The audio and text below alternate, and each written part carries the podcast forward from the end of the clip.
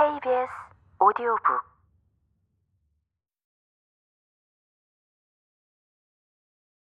팔장 캐럴라인은 그날 저녁 식사 후에 선실 화장대 앞에 앉아서 거울에 비친 자신의 모습을 똑바로 응시하며 금색이 도는 부드러운 갈색 머리를 빗었다. 어머니에게 배운 대로 백 번을 빗었다. 이제는 손이 거의 떨리지도 않았다. 내 평생 오늘 저녁만큼 불쾌한 시간은 처음이었어. 마크가 격하고 날카롭게 파이프 담배를 꾹꾹 다지며 말했다.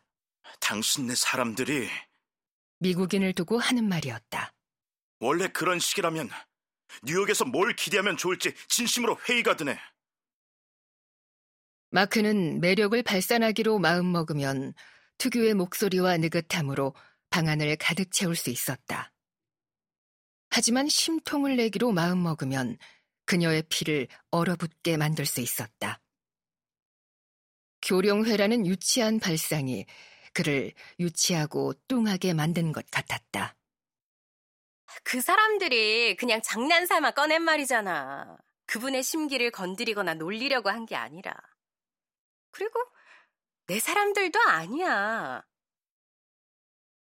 나이 많은 수다쟁이 덕후 고든경의 부인이 그의 영웅, 그러니까 하마터면 물속으로 빠질 뻔한 아이를 구한 권투 선수를 여발한 듯이 데리고 등장한 것이 문제의 발단이었다.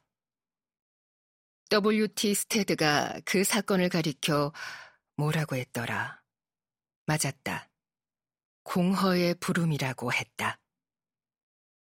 그는 유령을 믿었다. 그는 저녁 식사를 하는 자리에서 사실상 홀령들이 사는 세상을 주제로 열변을 토했고 그들이 에스터 부부의 꼬맹이 하인을 부른 거라며 교령회를 여는 것이 어떻겠느냐고 했다. 마크는 씩씩댔다. 그들이 가엾은 윌리엄 스테드를 조롱하는 꼴이라니. 그는 영국에서는 사실 유명 인사야. 그런 사람에 대한 예의가 전혀 없었잖아. 그녀는 한숨을 쉬었다. 하, 잊어버려, 막. 어쨌거나 메들린 에스터가 좋다니까 다들 참석하겠다고 했잖아. 그 여자의 머리로 그보다 더 재밌는 식후 오락거리는 생각해내지 못할 거야.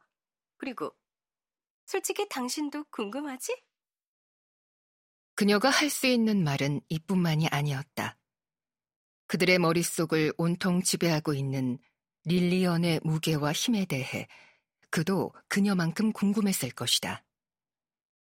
그녀는 자신의 어깨 뒤에서 내려다보는 그 여인의 존재를 얼마나 자주 느끼는지 인정하고 싶지 않았다. 그녀는 파국의 순간까지 그들을 따라다닐 작정일까? 불경스러운 짓이야. 역겨운 탐닉이고. 부탁할게, 캐롤라인. 죽은 사람은 편히 쉴 수 있게 내버려둬. 캐럴라인은 떨리는 손으로 드레스를 매만지며 마크의 시선을 외면했다.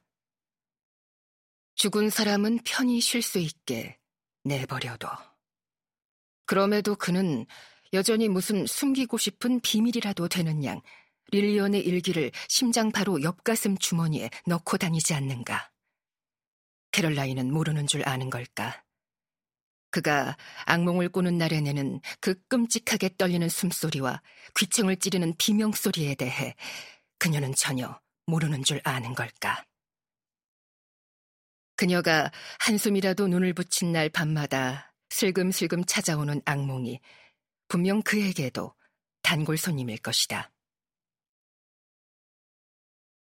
스테드로 말할 것 같으면 성매매와 연관 있는 끔찍한 죄를 짓고 옥살이를 한 적이 있다고 들었는데 캐럴라인은 자초지종을 전부 알지는 못했다.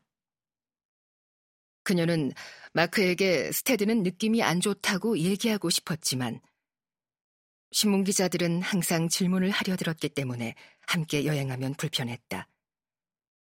아직은 때가 아니었다. 어떤 단어가 마크의 부활을 돋을지 이제 더는 알 수가 없었다.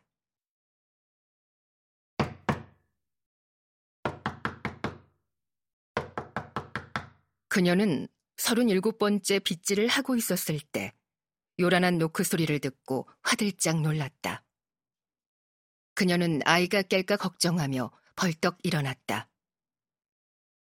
마크는 묻는 듯한 눈빛으로 그녀를 쳐다보았지만 아무 말도 하지는 않고 누군지 모를 손님으로부터 그녀를 보호하기라도 하려는 듯 앞질러 갔다.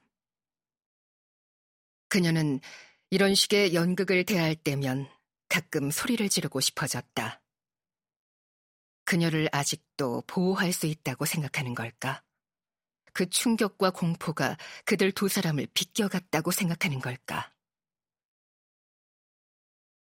하지만 찾아온 사람은 그 예쁜 미스 헤블리였다.